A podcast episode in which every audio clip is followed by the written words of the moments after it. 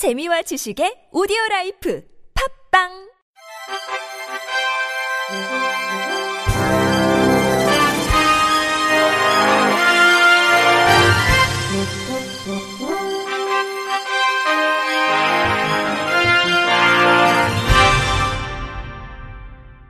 청취자 여러분 안녕하십니까? 삼월 십칠일 금요일 케이비아이씨에서 전해드리는 생활 뉴스입니다. 칠월부터 부천 송내역과 케이티엑스 광명역을 삼십 분 만에 연결하는 직통 셔틀버스가 운행됩니다. 코레일은 십육일 송내역에서 부천시 광명시와 송내역 환승센터와 케이티엑스 광명역 간 직통 셔틀버스 운행을 위한 업무 협약을 체결했습니다.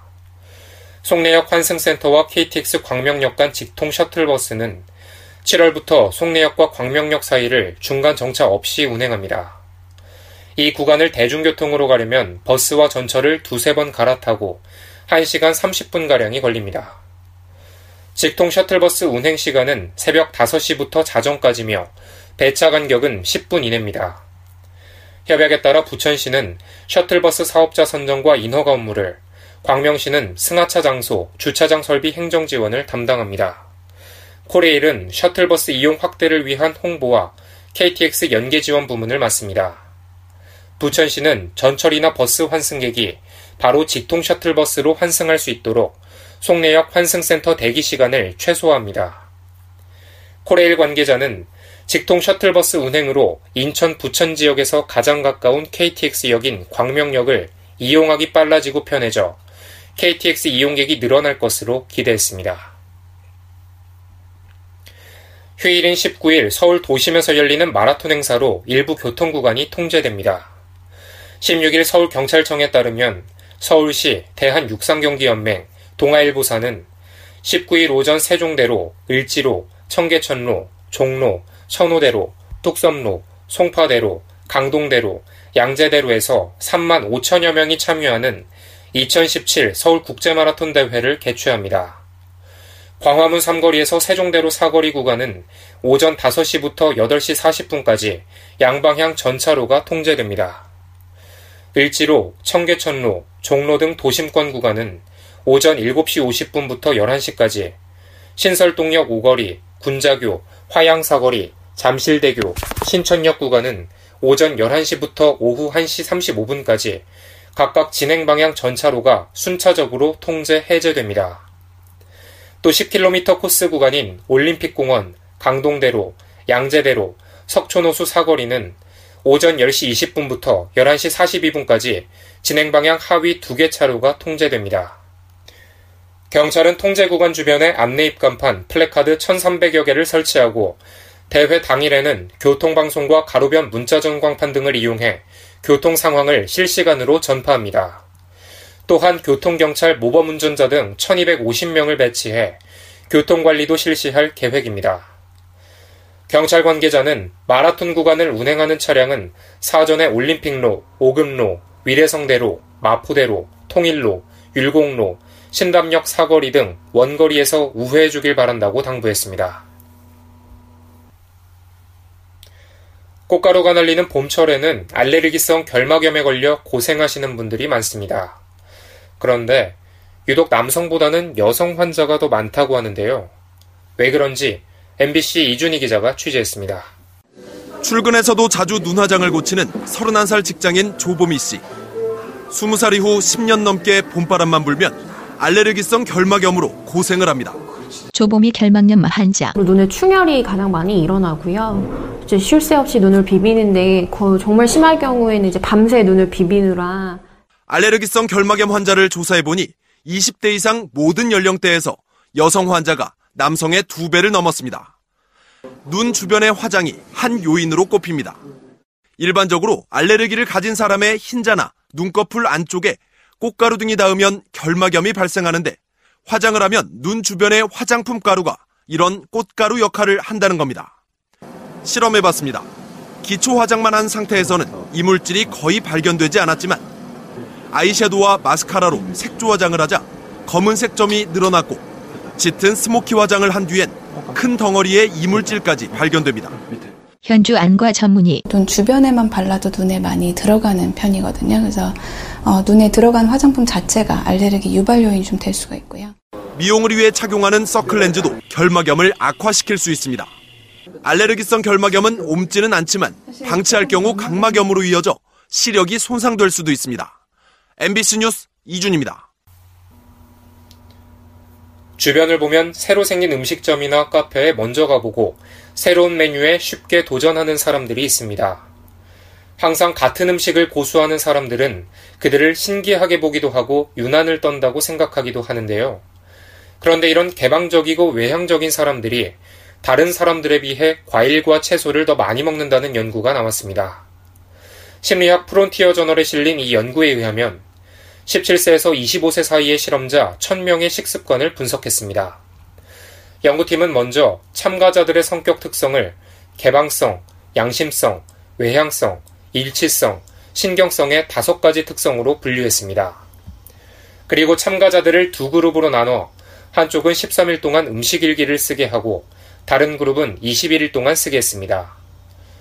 분석 결과 개방성이 높은 참가자들은 다른 참가자들보다 채소와 과일을 주당 약 사 점 오 인분 더 먹은 것으로 관찰됐으며 감자칩이나 감자튀김 같은 건강에 해로운 음식은 덜 섭취했습니다.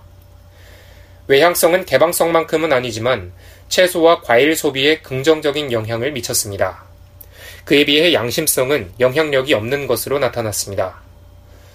이 연구는 성격 특성과 식습관 사이에 연관이 있음을 보여줄 뿐 두 요소 간에 직접적인 관계가 있음을 밝히지는 못했습니다.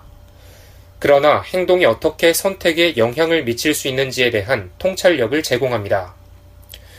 뉴질랜드 오타고 대학의 탐린 코너 교수는 새로운 경험에 열려있고 다양한 것을 시도하길 좋아하는 사람들이 음식에 대해서도 같은 태도를 취할 가능성이 높다고 말했습니다. 새로운 과일과 채소를 시험해보는데 주저하지 않을 수 있고 처음에는 좋아하지 않았던 것에 도전할 만큼 용기 있을 수 있기 때문입니다.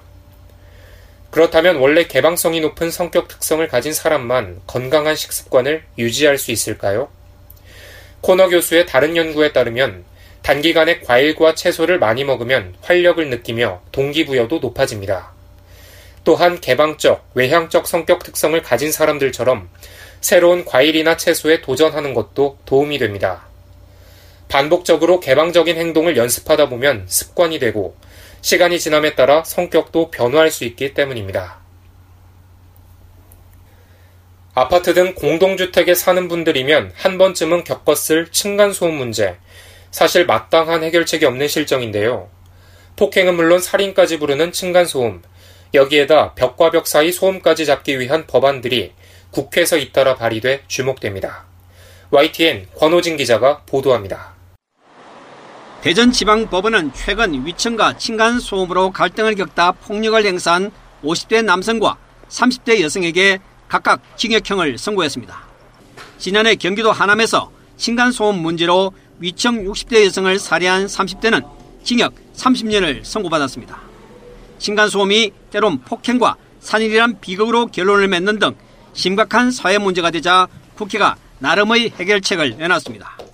자유한국당 조경태 의원과 국민의당 장정숙 의원은 친관과 벽간 소음 예방을 위한 주택법과 공동주택관리법 개정안을 각각 발의했습니다. 주택법 개정안은 공동주택 바닥 구조의 충격음 상한을 경량은 오십팔 데시벨에서 오십삼 데시벨, 중량은 오십 데시벨에서 사십칠 데시벨로 내린 게 핵심입니다. 현행법은 바닥 충격음 상한이 높아 아이들 뛰는 소리 등 층간소음을 효과적으로 예방하지 못하고 있다는 판단에 따른 것입니다.